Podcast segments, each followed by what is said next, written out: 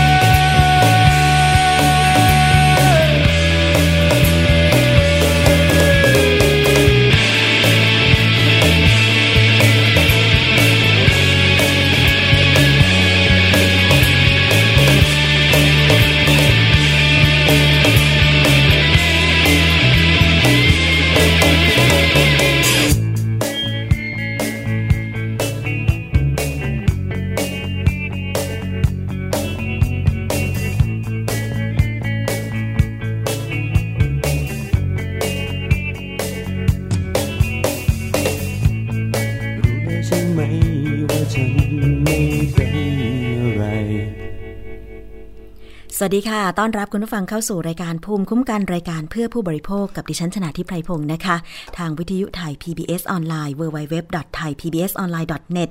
ฟังพร้อมกันอีก 6 สถานีค่ะ ไม่ว่าจะเป็นสถานีวิทยุชุมชนคนเขาวงจังหวัดกาลสินนะคะ FM 89.5 MHz สถานีวิทยุชุมชนปฐมสาครจังหวัดสมุทรสาคร FM 106.25 MHz สถานีวิทยุชุมชนคนหนองยาไซจังหวัดสุพรรณบุรี FM 107.5 MHz สถานีวิทยุชุมชนวัดโพบาลังจังหวัดราชบุรี FM 103.75เมกะเฮิรตซ์สถานีวิทยุชุมชนคนเมืองลี้จังหวัดลำพูน FM 103.75เมกะเฮิรตซ์และสถานีวิทยุชุมชนเทศบาลทุ่งหัวช้างจังหวัดลำพูนค่ะ FM 106.25เมกะเฮิรตซ์นะคะ วันนี้เริ่มต้นด้วยเพลงสบายดี ของคุณป้างนครินทร์กิ่งศักดิ์นะคะดิฉันก็อยากจะเรียนถามคุณผู้ฟังว่าช่วงนี้สบายดีกันหรือเปล่าอาจจะเป็นช่วงที่มีการเปลี่ยนแปลงของสภาพอากาศกันค่อนข้างมากนะคะ ถ้าคุณผู้ฟังติดตามวิทยุไทย PBS ออนไลน์รวมถึงสถานีโทรทัศน์ไทย PBS เนี่ย ตอนนี้ก็จะมีข่าวคราวนะคะ ที่เป็นประเด็นเด่นๆ เป็นประเด็นหลักเลยทีเดียวนะคะคุณผู้ฟัง เพราะว่ามันมีผลกระทบทั้งประเทศ นั่นก็คือภาวะภัยแล้งนะคะ ขาดน้ำกินน้ำใช้ น้ำต้นทุนในการที่จะผลิต น้ำประปานั้นเหลือน้อยเต็มที ไม่ต้องพูดถึงการเกษตรแล้วค่ะ ตอนนี้เนี่ยนะผู้สื่อข่าวของไทย PBS เองลงพื้นที่ทั่วประเทศเลยเพื่อติดตามเรื่องของภาวะภัยแล้งมานำเสนอคุณผู้ฟังคุณผู้ชมกัน ติดตามกันได้นะคะ แล้วก็มีมุมมองความเห็นของหลาย ๆ ฝ่าย นะคะ อย่างเช่นนักวิชาการจากสถาบันสิ่งแวดล้อมไทยเนี่ย ตอนนี้ก็ได้ออกมาเตือนรัฐบาลนะคะ ให้บริหารจัดการน้ำอย่างเข้มงวด เนื่องจากไทยยังเสี่ยงที่จะได้รับผลกระทบจากภัยแล้งต่อเนื่อง จากปีที่ผ่านมานะคะ ขณะเดียวกันก็ควรสร้างการรับรู้ให้ประชาชนตระหนักถึงภาวะไม่ปกติของการใช้น้ำค่ะศาสตราจารย์ ธนวัฒน์จารุพงศกุล ประธานสถาบันสิ่งแวดล้อมไทย ภาคีสมาชิก สำนักวิทยาศาสตร์ ราชบัณฑิต สำนักวิทยาศาสตร์ราชบัณฑิตยสภานะคะ เปิดเผยว่า ปี 2559 ค่ะ เป็นปีที่แรงที่สุด ซึ่งต้องมีการบริหารจัดการให้ดีค่ะ โดยเฉพาะภาคการเกษตร การปลูกข้าวที่ขาดน้ำมาตั้งแต่ปี 2558 นั้นเนี่ยนะคะ แม้ว่า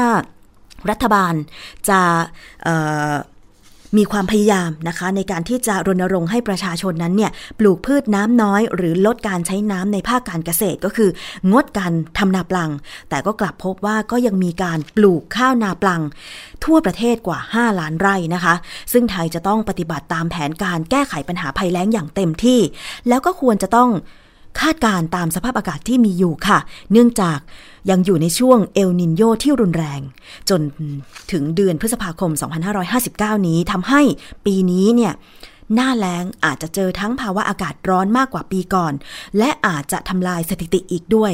ซึ่งจะมีผลทำให้เกิดการระเหยของน้ำเปลี่ยนไป มากกว่าตัวเลขที่กำหนดนะคะ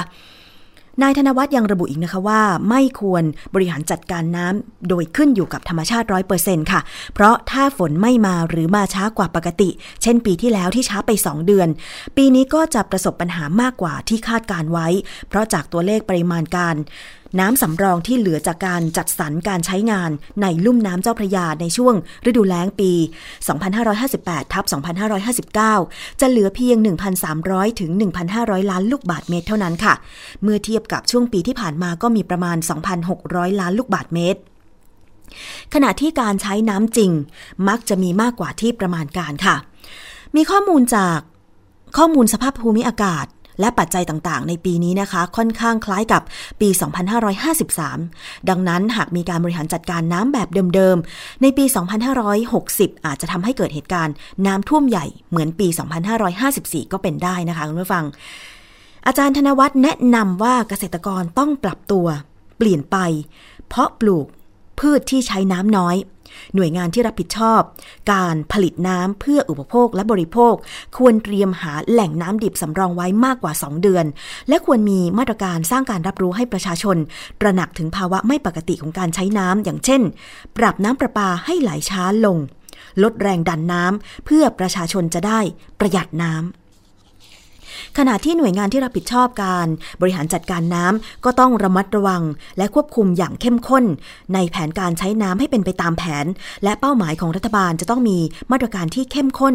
ควบคุมสงครามการแย่งชิงน้ำและเยียวยาผู้ที่ขาดแคลนน้ำนะคะคุณผู้ฟัง คือ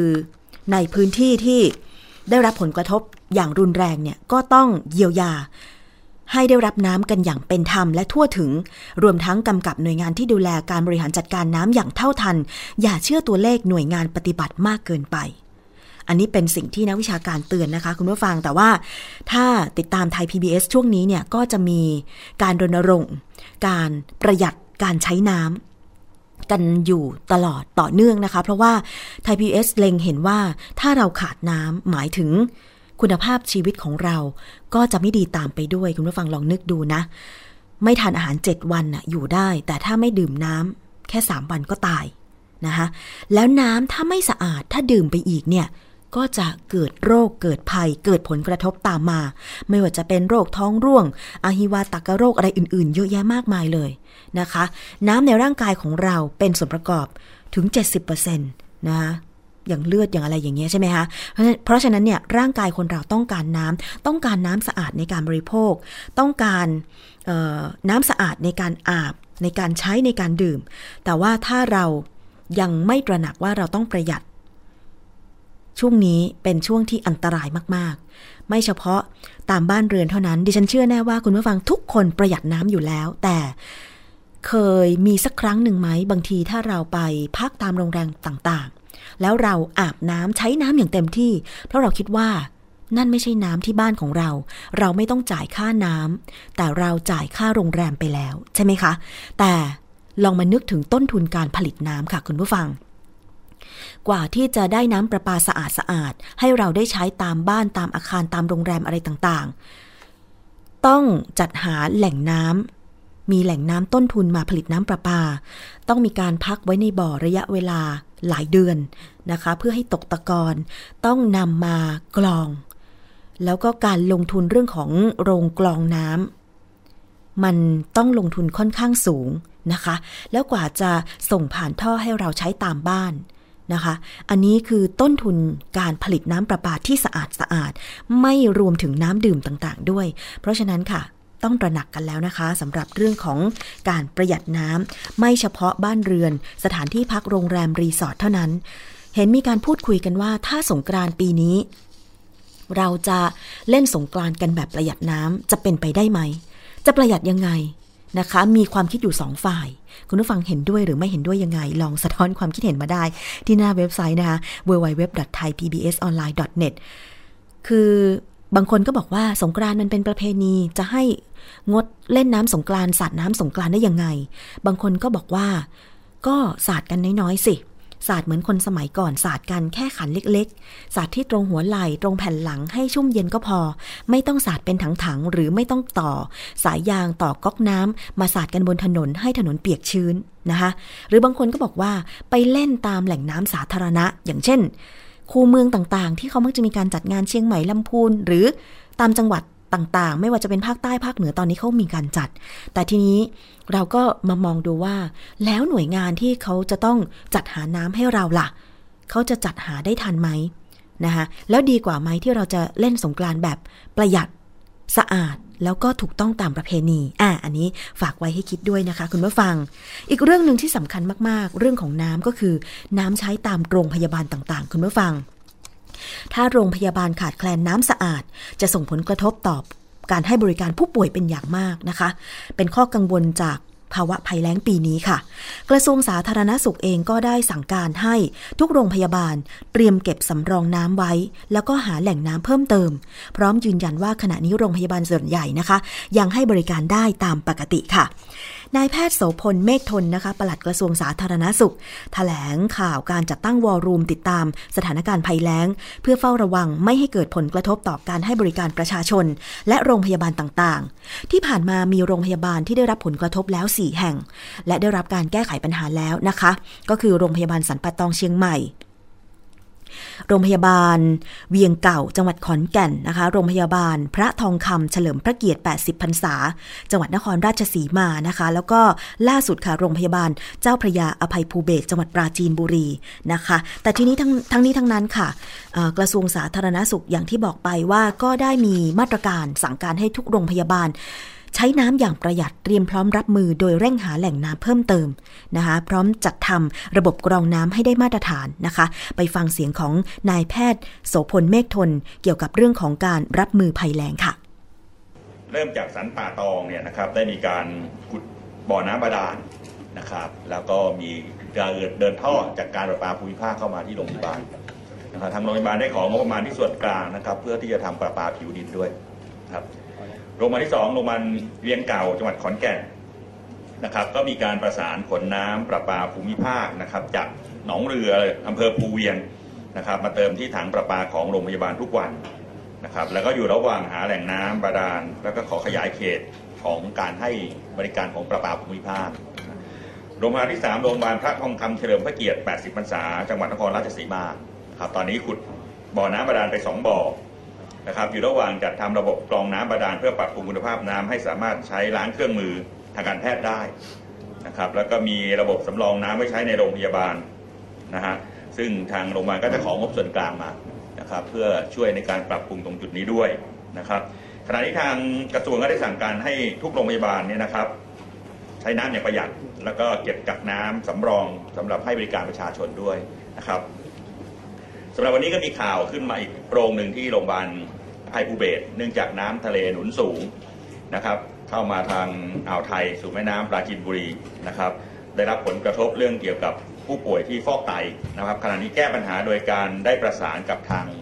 อบจปราจีนบุรีนะครับขอน้ำสะอาดมาสนับสนุนโรงพยาบาลในวันหนึ่งสองถึงสามหมื่นลิตรนะครับเพื่อนำมาปรับปรุงคุณภาพน้ำให้สะอาดเพื่อใช้ในการฟอกไตนะครับ แล้วก็มีการเตรียมแผนในการขุดเจาะบ่อบาดาล นะครับ ก็คงมี 4 โรงพยาบาลนะตอนนี้ที่มีการเฝ้าระวังและมีข้อมูลอยู่นะครับ แต่ไม่กระทบการให้บริการประชาชนนะครับค่ะสำหรับแผนระยะยาวที่กระทรวงสาธารณสุขได้เตรียมการไว้เพื่อรับมือกับภาวะภัยแล้งจะเป็นอย่างไร นายแพทย์โสพลเมฆทนปลัดกระทรวงสาธารณสุขก็ได้ให้คำตอบค่ะ จริงๆ โรงพยาบาลจำเป็นต้องมีแหล่งน้ำครับนะครับนั้นทุกโรงพยาบาลเนี่ยในเรื่องของสาธารณูปโภคนี่เราเตรียมการนะครับ ไม่ต้องอะไร ต่างๆมากนะครับ คือต้องมีน้ำนะครับ ส่วนใหญ่เราก็น้ำประปานะครับ หรือน้ำเจาะบ่อบาดาลอะไรต่างๆนะครับ แล้วก็ผ่านกระบวนการนะฮะที่ทำให้น้ำมีคุณภาพเหมือนกันเครื่องไม้เครื่องมือเรามีปัญหา นั่นเป็นสิ่งซึ่งเราเตรียมการอยู่แล้วเพียงแต่ว่าปีนี้มันแรงมากจริงๆเท่านั้นเองนะครับ หรือมีบางพื้นที่ซึ่งน้อยมากนะครับ น้อยมากนะครับ อย่างเช่นพูดถึงที่เรื่องของสันป่าตองนะครับ หรือว่าพระทองคำเท่านั้นเองนะครับที่เคยมีปัญหานะครับ แต่เชื่อว่าผ่านไปได้ครับ ให้ใช้น้ำอย่างประหยัดที่หนึ่งนะครับ กระบวนการบางอย่างนะครับ ใช้เจลล้างมือได้เราก็ใช้เจลนะครับพวกเครื่องไม้เครื่องมือทุกชนิดเลยนะฮะถ้าเกิดว่าน้ำไม่สะอาดหรือน้ำมีเรื่องแร่ธาตุเจือปนอยู่เนี่ยนะครับอาจจะทำให้เครื่องไม้เครื่องมืออย่างเช่นทันตกรรมก็มีปัญหาได้ นั้นตรงนี้เราเราดูคุณภาพน้ำอยู่แล้ว ทุกโรงพยาบาลต้องตรวจสอบคุณภาพน้ำครับ ค่ะ นั่นเป็นคำยืนยันจากปลัดกระทรวงสาธารณสุขนะคะ เรื่องของการรับมือภัยแล้ง การใช้น้ำในโรงพยาบาลต่างๆ ทั่วประเทศนะคะ แล้วก็รวมไปถึงการดูแลคุณภาพน้ำตามโรงพยาบาล ซึ่งก็จะมีผลกระทบกับผู้ป่วยด้วยเช่นกัน ถ้าเกิดว่าน้ำนั้นไม่สะอาดนะคะ คุณผู้ฟังแต่ก็ยังวางใจได้ ทีนี้มาดูเรื่องของการเฝ้าระวังโรคภัยไข้เจ็บที่มักจะมากับหน้าแล้งค่ะ อย่างโรคที่เรามักจะได้ยินกันก็คือ โรคท้องร่วงนะคะ ภาวะขาดน้ำภาวะ เขาเรียกว่าเป็นลมแดดอะไรอย่างเงี้ย มันมีข่าวมาทุกปีเลย แล้วก็ต้องเตือนกันทุกปี ปีนี้ก็เช่นกันค่ะ ทางด้านนายแพทย์โอภาสการกวินพงศ์รองอธิบดีกรมควบคุมโรคท่านก็ได้ ออกมาให้คำแนะนำสำหรับประชาชนเกี่ยวกับการปฏิบัติตัวในช่วงหน้าแล้งนี้ ไม่ว่าจะเป็นการระมัดระวังไม่ให้เกิดโรคต่างๆ รวมถึงออสองโรคสองภัยที่บอกว่าตอนนี้เนี่ยต้องระวังกันอย่างใกล้ชิด พ่อแม่ผู้ปกครองก็ต้องดูแลบุตรหลานด้วยไปฟังนายแพทย์โอภาสค่ะ โรคแรกก็จะเป็นโรคติดต่อทางอาหารและน้ำนะครับ ซึ่งจะมีกลุ่มย่อยก็คือโรคอุจจาระร่วงอหิวาตกโรคอาหารเป็นพิษไทฟอยด์แล้วก็โรคบิดนะครับโรคติดต่อที่ 2 ก็จะเป็นเรื่องของโรคพิษสุนัขบ้านะครับ นี่เป็น 2 โรค ส่วน 2 ภัยก็จะ 1 ภัยจากลมแดดนะครับ หรือว่าภัยจากการได้รับความร้อนมากเกินไป อันที่ 2 ก็จะเป็นภัยจากการจมน้ำนะครับ ในเรื่องของโรคทางเดินอาหารและน้ำเนี่ยปีปีนี้เนี่ยเราพบผู้ป่วยอุจจาระร่วงแล้วเนี่ยหนึ่งแสนห้าหมื่นรายนะครับเสียชีวิต 2 ราย ถ้าเทียบกับปี 58 เนี่ยจะมีผู้ป่วยโรคอุจจาระร่วงเนี่ยประมาณ 100 1 ล้านราย เสียชีวิต 12 รายมันถ้าเทียบสถานการณ์ตอนนี้ก็ถือว่ายังไม่เยอะนักแต่ก็ตามช่วงที่หน้าร้อนเนี่ยเราพบว่าถ้าอุณหภูมิสูงขึ้น 1 องศาเนี่ยจะมีผู้ป่วยโรคทางเดินอาหารเนี่ยเพิ่มขึ้น 10%มันปีนี้ถ้าเกิดท่านประหลัดได้แจ้งแล้วว่าคาดคาดการณ์ว่าอากาศจะร้อนมาก มันก็จะมีแนวโน้มที่จะพบผู้ป่วยมากขึ้นนะครับสำหรับโรคที่ 2 ก็คืออหิวาตกโรคนะครับ ปีที่แล้วปี 58 เรามีผู้ป่วยทั้งหมด 108 ราย เสียชีวิต 1 รายนะครับ ปีนี้เนี่ยพบผู้ป่วยแล้ว 39 รายนะครับ 39 รายเนี่ยอยู่ที่จังหวัดสงขลา จังหวัดเดียวนะครับ แต่ปีนี้สถานการณ์สงบแล้วนะครับ ไม่มีการระบาดแล้วนะครับ แต่เองก็ตามช่วงหน้าแล้งก็คงต้องระมัดระวังต่อไปนะครับโโรคที่ 3 ก็คือโรคอาหารเป็นพิษนะครับ ปีนี้มีรายงานผู้ป่วยแล้ว 17,166 รายนะครับ ถ้าเทียบกับปี 58 เนี่ยจะมีผู้ป่วย 129,000 ราย ก็คือเฉลี่ยเดือนเดือนหนึ่งเนี่ยจะมีผู้ป่วยประมาณหมื่นราย มันถ้าดูตามสถานการณ์เนี่ยก็พบว่ายังไม่ถึงขั้นรุนแรงมากนักนะครับ ส่วนโรคที่ 3 ก็จะเป็นโรคไทฟอยด์โรคนี้ก็จะมีอาการไข้ปวดศีรษะนะครับ แล้วจะมีอาการอวัยวะล้มเหลวแล้วก็เสียชีวิตได้นะครับ ปีที่แล้วเราพบผู้ป่วย 1,500 รายไม่มีเสียชีวิตนะครับ ปีนี้พบ 22 ราย มันถ้าดูตามสถานการณ์ก็ไม่ได้แตกต่างกันมากนักนะครับ ส่วนโรคสุดท้ายก็คือโรคบิดนะครับ ปี 58 นี้พบผู้ป่วย 3,003 ราย ปีนี้พบผู้ป่วยประมาณ 40 รายนะครับ ก็ยังไม่ผิดปกติอะไรมากไม่ในภาพรวมเนี่ยโรคที่ติดต่อทางอาหารและน้ำในปีนี้ยังถือว่าสถานการณ์อยู่ในเกณฑ์ปกติ แต่ยังก็ตามช่วงหน้าร้อนก็คงต้องระมัดระวังอย่างเต็มที่ โดยเฉพาะมาตรการกินร้อนช้อนกลางล้างมือนะครับส่วนโรคที่ 2 ก็คือโรคพิษสุนัขบ้านะครับ ประเทศไทยเรามีผู้ป่วยโรคพิษสุนัขบ้า ปีปีหนึ่งในปัจจุบันเนี่ยส่วนใหญ่จะน้อยกว่า 10ราย อย่างปี 58เนี่ยพบ 5 5รายนะครับที่ศรีสะเกด2รายชลบุรี 2 ราย แล้วก็จันทบุรี 1 ราย ปีนี้เนี่ยพบ 2 รายแล้วนะครับ คือที่สมุทรปราการกับสงขลาเนื่องจากว่าจากเดิมเนี่ยโรคพิษสุนัขบ้าเกิดจากสุนัขจรจัดมากัดคน นะครับและสุนัขจรจัดมันมีฤดูผสมพันธุ์กันช่วงหน้าหนาวระยะฟักตัวมันก็จะเข้าสู่ช่วงใกล้ๆฤดูร้อน แล้วมันเข้ามากัดคนมันคนจะป่วยกันช่วงฤดูร้อนนะครับแต่เนื่องจากขณะนี้พฤติกรรมของคนเปลี่ยนแปลงไป ส่วนใหญ่เราจะเลี้ยงสุนัขเอาไว้ดูเล่นซะเยอะ ก็ทำให้การเห็นความผันแปรของผู้ป่วยตามฤดูกาลเนี่ยลดน้อยลง แล้วก็ระยะหลังพบว่า สุนัขที่กัดแล้วทำให้คนเป็นโรคพิษสุนัขบ้าก็จะกลายเป็นสุนัขเด็กๆนะครับเป็นสุนัขเลี้ยง 3-4 เดือนบ้างนั้นเรื่องมาตรการการที่พาสุนัขไปฉีดวัคซีนจึงมีความสำคัญ รวมทั้งประชาชนที่ถูกสุนัขกัด ไม่ว่าจะเป็นสุนัขเลี้ยงเองหรือเพื่อนบ้านเลี้ยง ก็อย่านิ่งนอนใจนะครับเป็นโรคพิษสุนัขบ้าได้ต้องไปพบแพทย์เพื่อประเมินว่าต้องฉีดวัคซีนป้องกันต่อไปหรือไม่อย่างไรนะครับส่วนเรื่องที่ 3 จะเป็นเรื่องลมแดดนะครับในรอบ 3 ปีที่ผ่านมามีรายงานผู้ป่วยโรคลมแดดเพิ่มขึ้นทุกปีนะครับอย่างปี 5 56 นะครับ มี 57ราย 57 นี่มี 28ราย แล้วก็ 58 นี่มี 41ราย ก็คาดการณ์ว่าปี 59 เนี่ย ผู้ป่วยน่าจะเกิน 40รายขึ้นไปนะครับ กลุ่มเสี่ยงก็ได้แก่กลุ่มเด็กเล็ก ผู้สูงอายุ ผู้ที่กินยาขับปัสสาวะ อย่างเช่นคนที่เป็นโรคความดันโลหิตสูงนะครับ กลุ่มนี้ต้องระมัดระวังอย่างสูง แต่ยังไงก็ตามกลุ่มที่เสี่ยงจริงๆ เนี่ย ก็คือคนที่คิดว่าตัวเองแข็งแรงทำงานกลางแจ้งติดต่อกันนาน นะครับลมแดดเกิดจากการอยู่ในที่อากาศร้อนนาน แล้วก็ขาดน้ำทำให้ร่างกายไม่สามารถขับความร้อนออกจากร่างกายได้ โรคนี้ถ้าเป็นรุนแรงเนี่ยทำให้เสียชีวิตได้นะครับมันคำเตือนก็คือว่าถึงแม้จะแข็งแรงก็ตาม ถ้าทำงานกลางแจ้งกลางแดดนะครับหนึ่งก็อย่าใส่เสื้อผ้าที่มีสีเข้มเพราะจะดูดความร้อน อันที่สองต้องรับประทานน้ำเอ่อเข้าไปมากๆนะครับเพื่อให้ร่างกายระบายความร้อนได้ แล้วก็ไม่ควรทำงานกลางแจ้งเกินหนึ่งชั่วโมงควรจะพักอย่างต่ำสัก 5 นาทีนะครับสุดท้ายครับก็คือเรื่องของจมน้ำนะครับ จมน้ำที่ผ่านมาเนี่ยเรามีรายงานผู้ป่วยโดยเฉพาะเด็กเล็กต่ำกว่า 15 ปีเนี่ยปีหนึ่งประมาณ 1,500 รายจากเดิม แต่จากการที่มีการรณรงค์อย่างต่อเนื่องเนี่ยพบว่าปี 58 มีผู้ที่เสียชีวิตมีมีสถานการณ์จมน้ำเนี่ย 701 รายนะครับ แต่ยังก็ตามช่วงเดือนมีนาเมษาเป็นช่วงที่เด็กปิดเทอมอากาศร้อน ก็คาดการณ์ว่าเดือนมีนาเมษาเนี่ยสองเดือน ถ้าไม่มีมาตรการที่ดีจะมีเด็กที่จมน้ำเนี่ย 400 รายนะครับ ก็เป็นที่ต้องเตือนผู้ปกครอง ค่ะ นั่นเป็นคำเตือนนะคะจากรองอธิบดีกรมควบคุมโรคนายแพทย์โอภาสการกวินพงศ์ค่ะ ซึ่งถือว่าเป็นประโยชน์นะคะ คุณพ่อคุณแม่ ผู้ปกครองทั้งหลายเนี่ยตอนนี้ก็คงจะต้องหันมาดูค่ะ เวลาร้อนๆ ดูซิว่าเด็กๆเนี่ยไปไหน ตอนนี้ยิ่งช่วงปิดเทอมอยู่ด้วยใช่ไหมคะ ถ้ามีสระว่ายน้ำมีครูสอนว่ายน้ำเขาดูแลกันอยู่ก็อาจจะวางใจได้แต่ไม่ใช่ร้อยเปอร์เซ็นแต่สำหรับท่านที่ ดูแล้วว่าบุตรหลานเนี่ยขออนุญาตไปเล่น แหล่งน้ำในหมู่บ้านอ่างเก็บน้ำหรือสระน้ำต่างๆ อันนี้ต้องเตือนนะคะ เพราะว่าสระว่ายน้ำกับแหล่งน้ำที่เป็น คูคลองอะไรต่างๆ เนี่ย มันมีสภาพที่ไม่เหมือนกัน ถ้าเป็นสระที่ทำขึ้นมามีมาตรฐานเนี่ยนะคะ มันไม่มีโคลน แต่ถ้าเป็นแหล่งน้ำธรรมชาติสระขุดบ่อเลี้ยงปลาอะไรอย่างเงี้ย มันเป็นโคลน อันนี้ก็จะอันตราย เพราะว่าถึงแม้จะว่ายน้ำเป็น แต่ถ้าเท้าหรือส่วนใดส่วนหนึ่งของร่างกายไปจมโคลนแล้วแล้วก็มันดึงไม่ออกก็อาจจะทำให้คนนั้นเนี่ยจมน้ำเสียชีวิตได้นะคะ อันนี้ดิฉันฝากบอกฝากเตือน เพราะว่าประสบมาด้วยตัวเอง เมื่อสมัยตอนเป็นเด็กนะคะ ไปเล่นน้ำในช่วงสงกรานต์แต่ว่าเป็นอ่างเก็บน้ำด้วยความชะล่าใจเดินลงไปในน้ำทั้งๆทที่ยังไม่พ้นหัวเลยนะ แต่เท้าไปจมโคลนเกือบเอาชีวิตไม่รอดดีที่มีผู้ใจดีมาช่วยไว้ได้ดึงขึ้นมาทันนะคะ อันนี้ฝากเตือนไว้ด้วย ตอนนี้ดิฉันไม่เล่นน้ำอ่างเก็บน้ำหรือแหล่งน้ำธรรมชาติแล้วไม่ลงเลย เพราะว่าเข็ดนะคะ ถ้าจะเป็นการว่ายน้ำก็คือไปว่ายตามสระที่ มีระบบความปลอดภัยดีพอสมควรแบบนี้มากกว่านะคะ อันนี้เตือนกันไว้ด้วยค่ะ ไม่อยากให้ต้องประสบกับเเรื่องของการจมน้ำนะคะ โดยเฉพาะเด็กๆค่ะ แล้วก็ช่วงนี้ที่ต้องเฝ้าติดตามกันนอกจากภาวะภัยแล้งที่น้ำเหนือเขื่อนอะไรต่างๆเนี่ยนะคะ ก็น้ำในเขื่อนต่างๆเนี่ยมันลดน้อยลงอย่างมีผู้สื่อข่าวรายงานนะคะ บอกว่า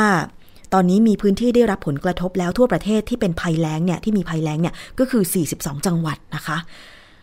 อีกเรื่องหนึ่งคือสถานการณ์ไฟป่าตอนนี้สองแห่งใหญ่ ๆ ที่เกิดไฟป่าอยู่ ตั้งแต่เมื่อสองวันที่แล้วนะคะ ก็คือที่จังหวัดนครนายก และก็ที่เขาใหญ่นะคะ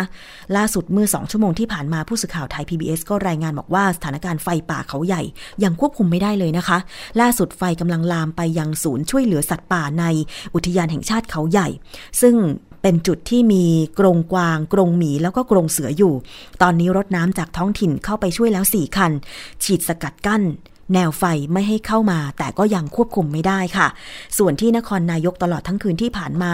เจ้าหน้าที่ป่าไม้อาสาสมัครแล้วก็ชาวบ้านเนี่ยระดมกำลังเพื่อดับไฟป่านะคะตอนนี้ท่านผู้ว่าราชการจังหวัดนครนายกก็จัดตั้งศูนย์อำนวยการเพื่อระดมกำลังจากทุกภาคส่วน ช่วยเหลือประชาชนแล้วค่ะคุณผู้ฟัง ช่วยกันนะคะ ตอนนี้ประเทศไทยเราต้องฝ่าวิกฤตภัยแล้งไป หน้าฝนก็ฝ่าวิกฤตน้ำท่วม หน้าแล้งก็ฝ่าวิกฤตภัยแล้ง เราต้องช่วยกันนะคะ ทั้งภาครัฐภาคเอกชนแล้วก็ประชาชนค่ะ อีกเรื่องหนึ่งนะคะมามาดูกันที่การจัดระเบียบ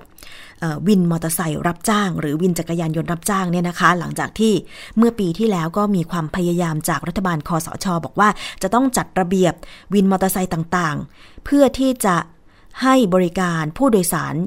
เอ่ออย่างดีแล้วก็ไม่โกงราคารวมถึงผู้โดยสารต้องได้รับความปลอดภัยเนี่ยนะคะ เมื่อวานนี้ค่ะ ผู้บริหารกรมการขนส่งทางบกพร้อมด้วยเจ้าหน้าที่ทหารตำรวจ และเทศกิจนะคะ ได้ลงพื้นที่ติดตามการจัดระเบียบวินมอเตอร์ไซค์รับจ้าง ในย่านประชาชื่นแล้วก็บางซื่อ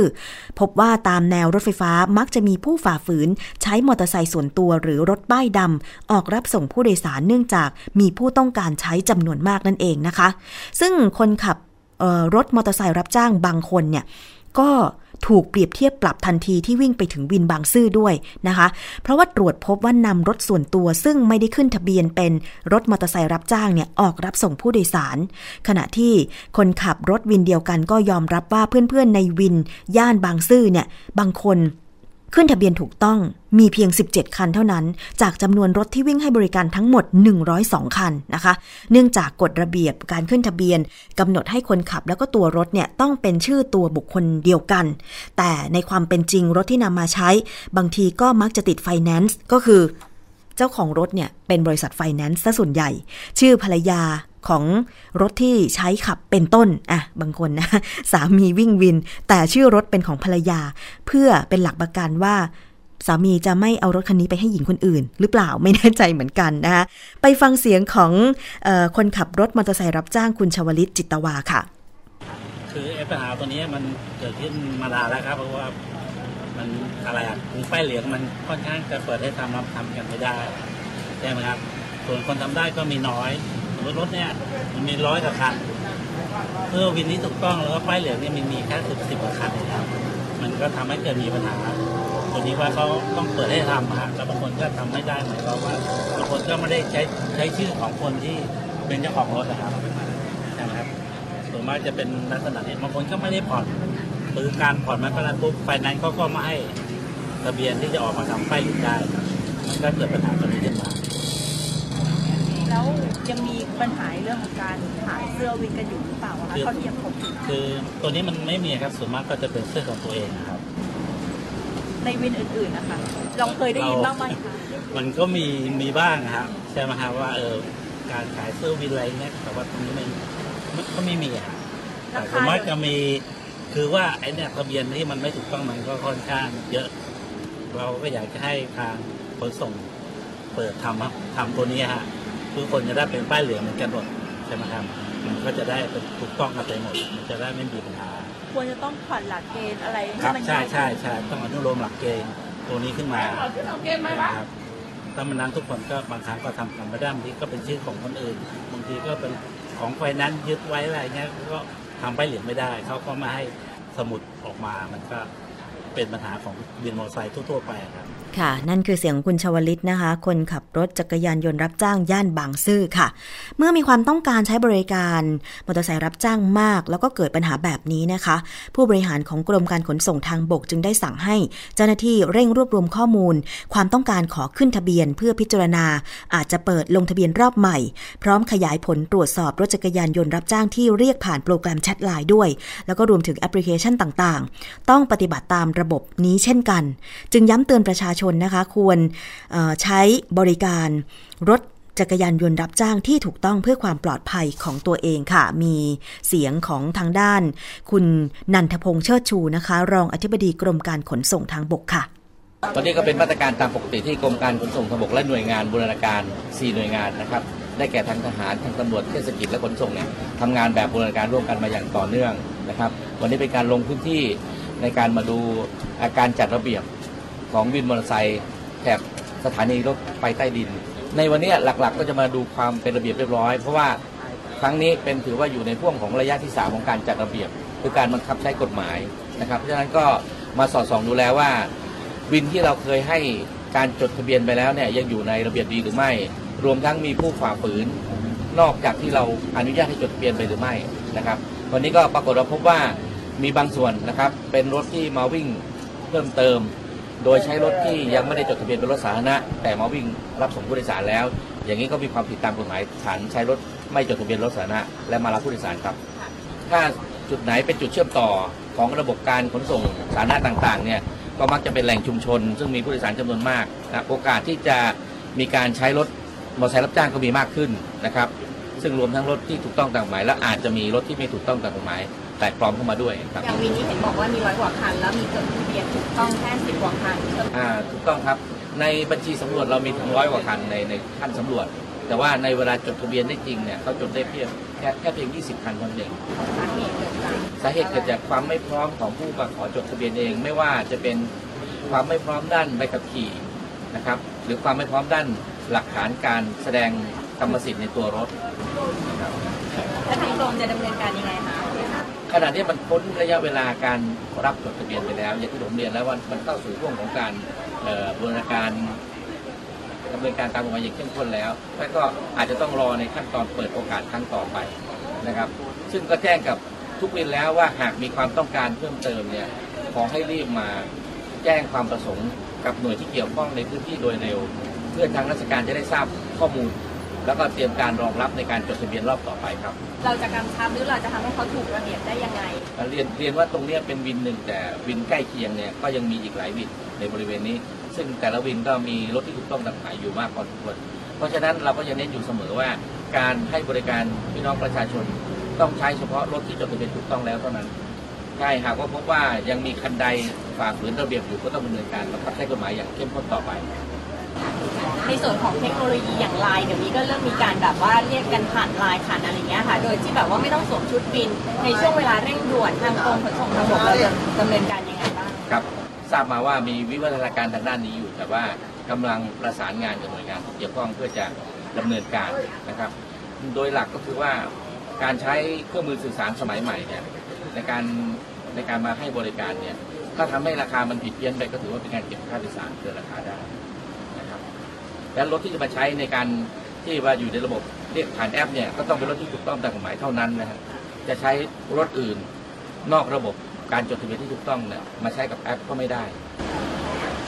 บริษัทที่เปิดให้บริการอยู่เนี่ยตอนนี้กรมเข้าไปตรวจสอบว่าถูกต้องยังยังยังไม่ได้ตรวจสอบตรงนี้ครับ ค่ะ นั่นคือเสียงของท่านรองอธิบดีกรมการขนส่งทางบกคุณนันทพงษ์เชิดชูนะคะ แล้วก็นอกจากนี้ค่ะคุณผู้ฟัง กรมการขนส่งทางบกนะคะ ยังได้รายงานผลการจัดระเบียบ การให้บริการรถจักรยานยนต์สาธารณะระยะที่ 3 หรือขั้นบังคับใช้กฎหมายอย่างจริงจัง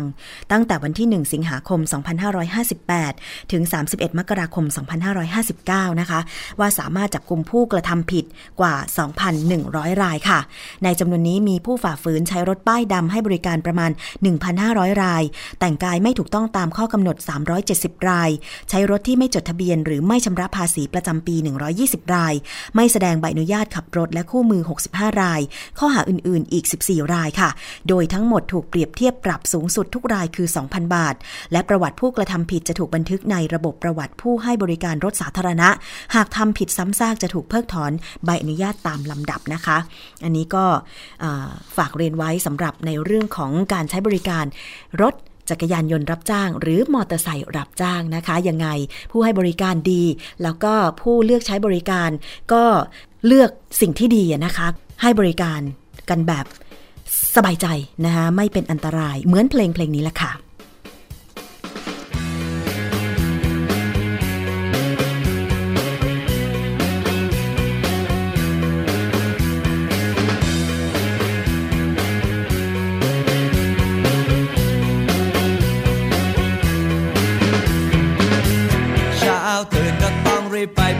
ซอย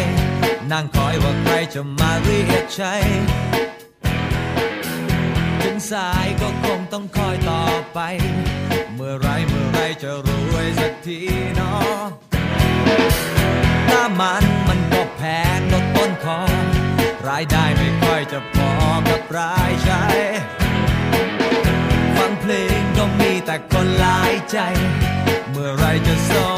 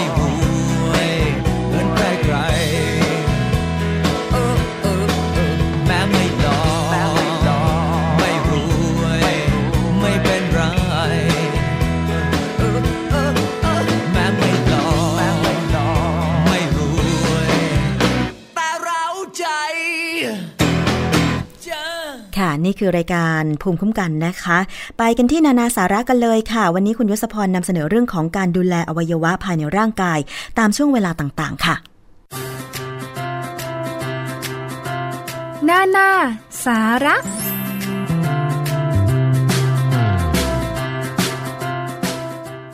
สวัสดีครับ ต้อนรับคุณผู้ฟังเข้าสู่ช่วงนานาสาระ กับผมยศพรพยุงสุวรรณนะครับ วันนี้สิ่งที่ช่วงนานาสาระจะมานำเสนอให้คุณผู้ฟัง ได้ติดตามรับฟังนะครับเป็นเรื่องของนาฬิกาชีวิตคำว่านาฬิกาชีวิตคืออะไร ถ้าจะขยายความให้คุณผู้ฟังได้เข้าใจในรายละเอียดมากขึ้น ก็คือว่า ในแต่ละช่วงเวลานั้น ระบบที่เกี่ยวข้องในร่างกาย ระบบไหนบ้างที่ทำงานนะครับ หมายถึงอวัยวะต่างๆ ในร่างกายที่ทำงานในช่วงเวลานั้น และเราควรจะใส่ใจ ควรจะรู้วิธีการ ในการดูแลอวัยวะนั้นๆ ในช่วงเวลาที่ว่านะครับ วันนี้นานาสาระก็เลยอยากจะมานำเสนอเพื่อให้คุณผู้ฟังได้ทราบ และเป็นเสมือนจุดเริ่มต้น หรือจุดตั้งต้น ในการดูแลสุขภาพของคุณผู้ฟัง นับจากนี้ไปซึ่งถือว่าเป็นเรื่องที่หลายคนอาจจะไม่เคยทราบมาก่อน ลองมาดูกันนะครับคุณผู้ฟัง โดยช่วงเวลาประมาณตีหนึ่งถึงตีสามเป็นช่วงเวลาของตับนะครับ คือต้องนอนหลับพักผ่อนให้เพียงพอให้หลับสนิท ช่วงเวลาตีสามถึงตีห้าปอดนะครับก็คือตื่นนอนและสูดอากาศบริสุทธิ์ ช่วงเวลาตีห้าถึง7โมงเช้า เป็นช่วงเวลาลำไส้ใหญ่ ที่คุณผู้ฟังจะต้องขับถ่ายอุจจาระเป็นประจำทุกวันนะครับ ช่วงเวลา 7 โมงเช้าถึง 9 โมงเช้ากระเพาะอาหารก็กินอาหารเช้านั่นเอง 9 โมงถึง 11 โมง ช่วงเวลาของม้ามนะครับที่คุณผู้ฟังจะต้องพูดน้อยกินน้อย แล้วก็ไม่นอนหลับ 11 โมงถึงบ่ายโมงนะครับเป็นช่วงเวลาของหัวใจ ที่คุณผู้ฟังจะต้องหลีกเลี่ยงความเครียดทั้งปวง บ่ายโมงถึงบ่ายสามโมงลำไส้เล็ก ก็คืองดกินอาหารทุกประเภท บ่ายสามโมงถึงห้าโมงเย็นกระเพาะปัสสาวะ ที่คุณผู้ฟังจะต้องออกกำลังกายทำให้เหงื่อออกนะครับห้าโมงเย็นถึงหนึ่งทุ่มเป็นช่วงเวลาของไต คือทำใจให้สดชื่นไม่ง่วงเหงาหาวนอน หนึ่งทุ่มถึงสามทุ่ม เยื่อหุ้มหัวใจ คือทำสมาธิหรือสวดมนต์นะครับสามทุ่มถึงห้าทุ่มก็เป็นช่วงของระบบความร้อนของร่างกาย คุณผู้ฟังต้องห้ามอาบน้ำเย็น ห้ามตากลม แต่ต้องทำให้ร่างกายอบอุ่นด้วยนะครับห้าทุ่มถึงตีหนึ่งคือถุงน้ำดี ก็คือการดื่มน้ำก่อนเข้านอนนะครับ การแพทย์ตะวันออกเนี่ยเขาถือว่ากลางวัน และกลางคืนมีความสัมพันธ์กับสุขภาพของมนุษย์อย่างแยกไม่ออกครับ โดยมองลึกลงไปอีกว่า ช่วงเวลา 1 วันหรือว่า 24 ชั่วโมง ภายในร่างกายของมนุษย์เนี่ยมีการไหลเวียนของพลังชีวิตที่ผ่านอวัยวะภายในร่างกายนะครับ ซึ่งประกอบด้วยอวัยวะตัน และอวัยวะกลวง อวัยวะตันคืออะไรก็คือ หัวใจ เยื่อหุ้มหัวใจ ปอด ม้าม ตับและไตนะครับ ส่วนอวัยวะกลวงก็คือกระเพาะอาหาร ถุงน้ำดีลำไส้ใหญ่ลำไส้เล็ก กระเพาะปัสสาวะ ระบบความร้อนของร่างกาย การไหลเวียนของพลังชีวิต หรือว่าลมปราณนะครับที่ผ่านแต่ละอวัยวะนั้นเนี่ยจะใช้เวลา 2 ชั่วโมง ทั้งหมดมี 12 อวัยวะ รวม 24 ชั่วโมงครับ คือ 1 วันที่เรียกกันว่านาฬิกาชีวิตนะครับ อย่างที่ผมได้บอกคุณผู้ฟังไป ตัวอย่างเช่น การไหลเวียนของเส้นลมปราณปอด จะมีพลังไหลเวียนเริ่มต้นที่เวลาตีสามและสูงสุดในช่วงประมาณตีสี่นะครับ จากนั้นก็จะค่อยๆลดลง และออกจากเส้นลมปราณปอดไปยังเส้นลมปราณลำไส้ใหญ่ เวลาตีห้าการรักษาโรคของเส้นลมปราณปอดที่ให้ประสิทธิภาพสูงสุด ก็ควรจะอยู่ระหว่างเวลาตีห้านะครับ ได้มีการศึกษาวิจัยพบนะครับคุณผู้ฟังว่า ผลของการใช้ยาตะวันตก คือยาดิติตาลิส ในการรักษาโรคหัวใจล้มเหลว ก็คือมีการคั่งของน้ำในปอด การให้ยาในช่วงเวลาตีสี่จะให้ผลออกฤทธิ์ประมาณ 40 เท่าของการให้เวลาอื่นนะครับการดำเนินชีวิตและปรับเปลี่ยนพฤติกรรมในชีวิตประจำวัน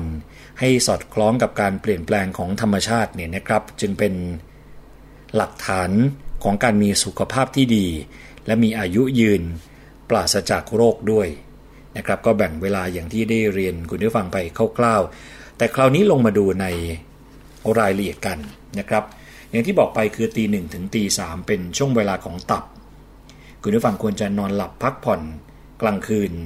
นะครับ ถ้าใครนอนหลับได้ดีเป็นประจำในช่วงเวลานี้เนี่ยตับจะหลั่งสารมีราโทนิน เพื่อฆ่าเชื้อโรคทำให้หน้าดูอ่อนกว่าวัย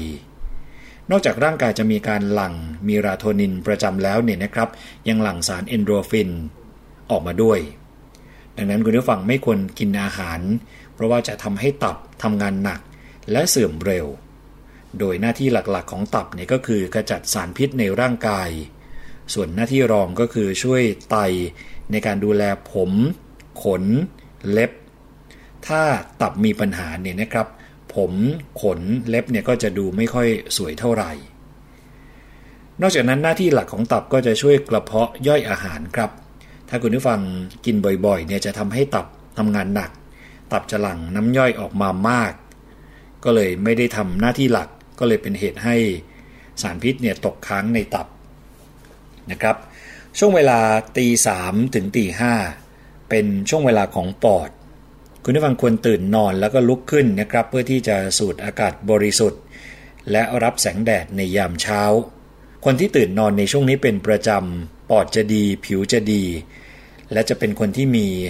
พลังในตัวเนี่ยมากพอสมควรนะครับ ช่วงเวลาตีห้ถึง7โมงเช้าที่บอกไปเป็นช่วงเวลาของลำไส้ใหญ่นะครับ คุณผู้ฟังควรจะขับถ่ายอุจจาระทำให้เป็นนิสัยทุกเช้า ถ้าไม่ถ่ายก็ให้ใช้วิธีกดจุด ที่ตำแหน่งสองข้างของจมูก ถ้ายังไม่ถ่ายก็ให้ดื่มน้ำอุ่น 2 แก้วนะครับ ถ้ายังไม่ถ่ายอีกก็ให้ดื่มน้ำผึ้งผสมมะนาว โดยใช้น้ำหนึ่งแก้ว น้ำผึ้ง1ช้อนโต๊ะ มะนาว 4-5 ลูกทำดื่มนะครับจนกว่าจะถ่าย หรือบริหารโดยยืนตรง หายใจเข้า แล้วก้มลงพร้อมทั้งหายใจออก เอามือเท้าเข่าขมวท้องจนเหมือนว่าหน้าท้องไปติดสันหลังนะครับ ก็ช่วยในเรื่องของระบบขับถ่าย ช่วงเวลา 7 โมงถึง 9 โมงเป็นช่วงเวลาของกระเพาะอาหารครับ กระเพาะอาหารจะทำงาน ถ้าคุณผู้ฟังกินอาหารเช้าในช่วงนี้ทุกวัน กระเพาะอาหารจะแข็งแรง แต่ถ้าปล่อยให้กระเพาะอาหารอ่อนแอก็จะส่งผลให้เป็นคนที่ตัดสินใจช้าขี้กังวลนะครับ ขาไม่ค่อยมีแรงปวดเข่า และหน้าแก่เร็วกว่าวัย9โมงถึง 11 โมงเป็นช่วงเวลาของม้ามนะครับซึ่งม้ามจะอยู่ชายโครงด้านซ้าย มีหน้าที่ในการควบคุมเม็ดเลือด สร้างน้ำเหลือง ควบคุมไขมัน คนที่ปวดหัวบ่อยเนี่ยมักจะมาจากความผิดปกติของม้ามนะครับ อาการเจ็บชายโครง สาเหตุก็มาจากม้ามกับตับ คือถ้าม้ามโตเนี่ยม้ามจะไปเบียดปอด ก็เลยทำให้เหนื่อยง่าย ผอมเหลือง ตาเหลืองนะครับ แล้วก็สร้างเม็ดเลือดขาวได้น้อย แต่ถ้าม้ามเนี่ยชื้นอาหารและน้ำที่กินเข้าไปเนี่ยก็จะแปลสภาพเป็นไขมัน ก็เลยทำให้อ้วนง่ายนะครับคนที่มักนอนหลับในช่วงเวลา 9 โมงถึง 11 โมง ม้ามจะอ่อนแอครับ นอกจากนี้เนี่ยม้ามยังโยงไปถึงริมฝีปาก คนที่พูดบ่อยๆ หรือว่าพูดเก่งๆเนี่ยนะครับ ม้ามจะชื้น ดังนั้นก็ควรจะพูดน้อย กินน้อย ม้ามจึงจะแข็งแรง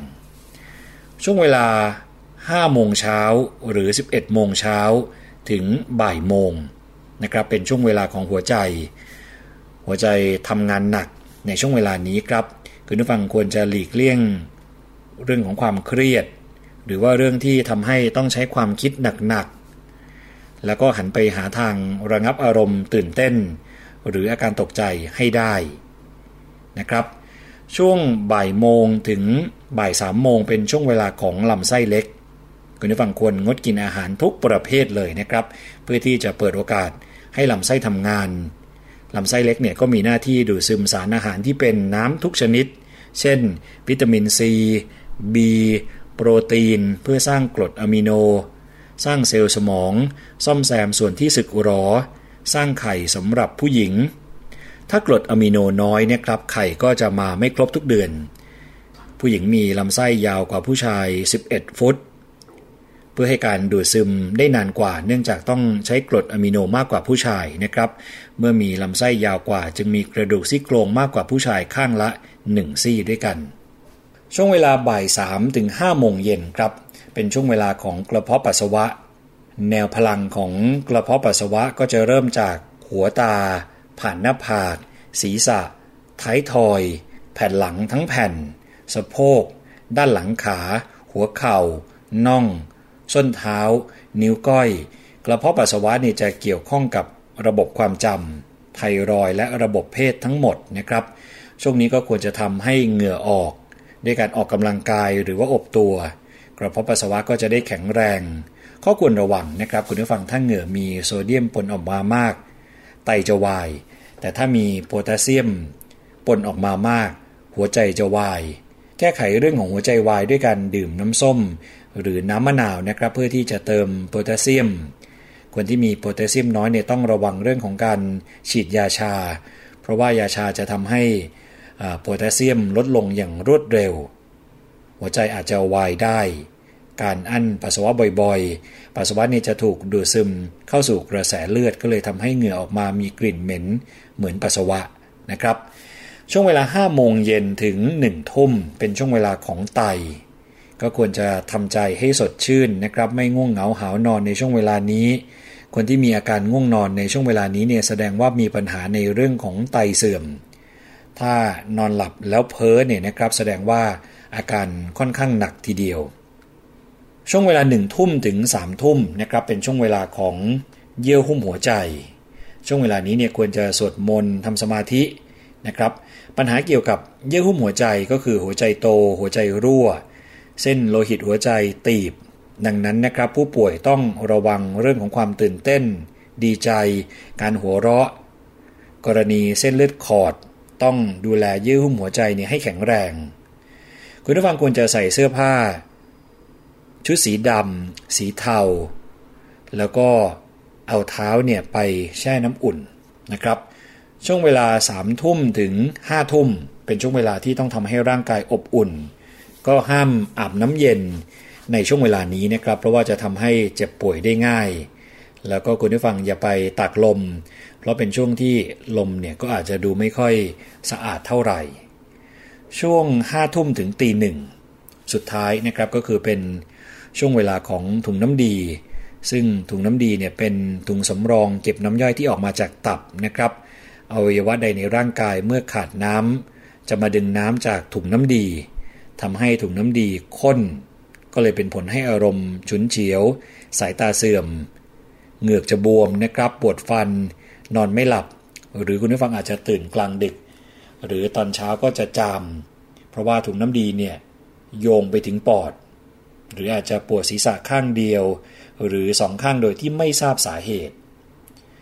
คนที่ตัดถุงน้ำดีออกเมื่อตรวจด้วยลูกดิ่ง จะพบนะครับว่าถุงน้ำดีข้น อาการที่ตามมาก็มักจะมีอาการปวดขาและปวดสะโพก ทางแก้ก็คือว่าคุณผู้ฟัง อย่าใส่ชุดนอนที่เป็นผ้าใยสังเคราะห์ไนล่อนนะครับ ชุดนอนทำจากใยสังเคราะห์เนี่ยจะไปดูดน้ำในร่างกาย คุณผู้ฟังไม่ควรนอนบนที่นอนสูงๆนะครับ เพราะว่าจะทำให้เสียน้ำในร่างกาย และที่สำคัญก็คือควรจะดื่มน้ำก่อนเข้านอน หรือก่อนเวลาห้าทุ่มด้วยนะครับ และนี่คือสิ่งที่นานาสาระนำมาฝากให้คุณผู้ฟังได้ติดตามรับฟังนะครับ เป็นเรื่องของสุขภาพ อีกทางเลือกหนึ่งที่ให้คุณผู้ฟังได้ทราบ โดยเฉพาะในเรื่องของช่วงเวลาต่างๆ ที่คุณผู้ฟังจะสามารถปรับนาฬิกาชีวิตของคุณผู้ฟังได้นะครับต้องขอขอบคุณข้อมูลดีๆ จากหนังสือสารพันปัญหาสุขภาพ เรียบเรียงและก็รวบรวมโดยศาสตราจารย์กิติคุณนายแพทย์เสก อักษรานุเคราะห์นานาสาระจะกลับมาพบกับคุณผู้ฟังอีกครั้งหนึ่งนะครับ ในวันจันทร์ที่กำลังจะมาถึงนี้ครับ วันนี้ผมยศพรประยุงสุวรรณและช่วงนานาสาระนะครับ ก็ต้องขอตัวลาไปก่อนแล้ว สวัสดีครับ นานาสาระค่ะวันนี้รายการภูมิคุ้มกันหมดเวลาแล้วนะคะ ดิฉันชนะทิพไพรพงศ์ลาไปก่อน สวัสดีค่ะ เกราะป้องกัน เพื่อการเป็นผู้บริโภคที่ฉลาดซื้อ และฉลาดใช้ ในรายการ ภูมิคุ้มกัน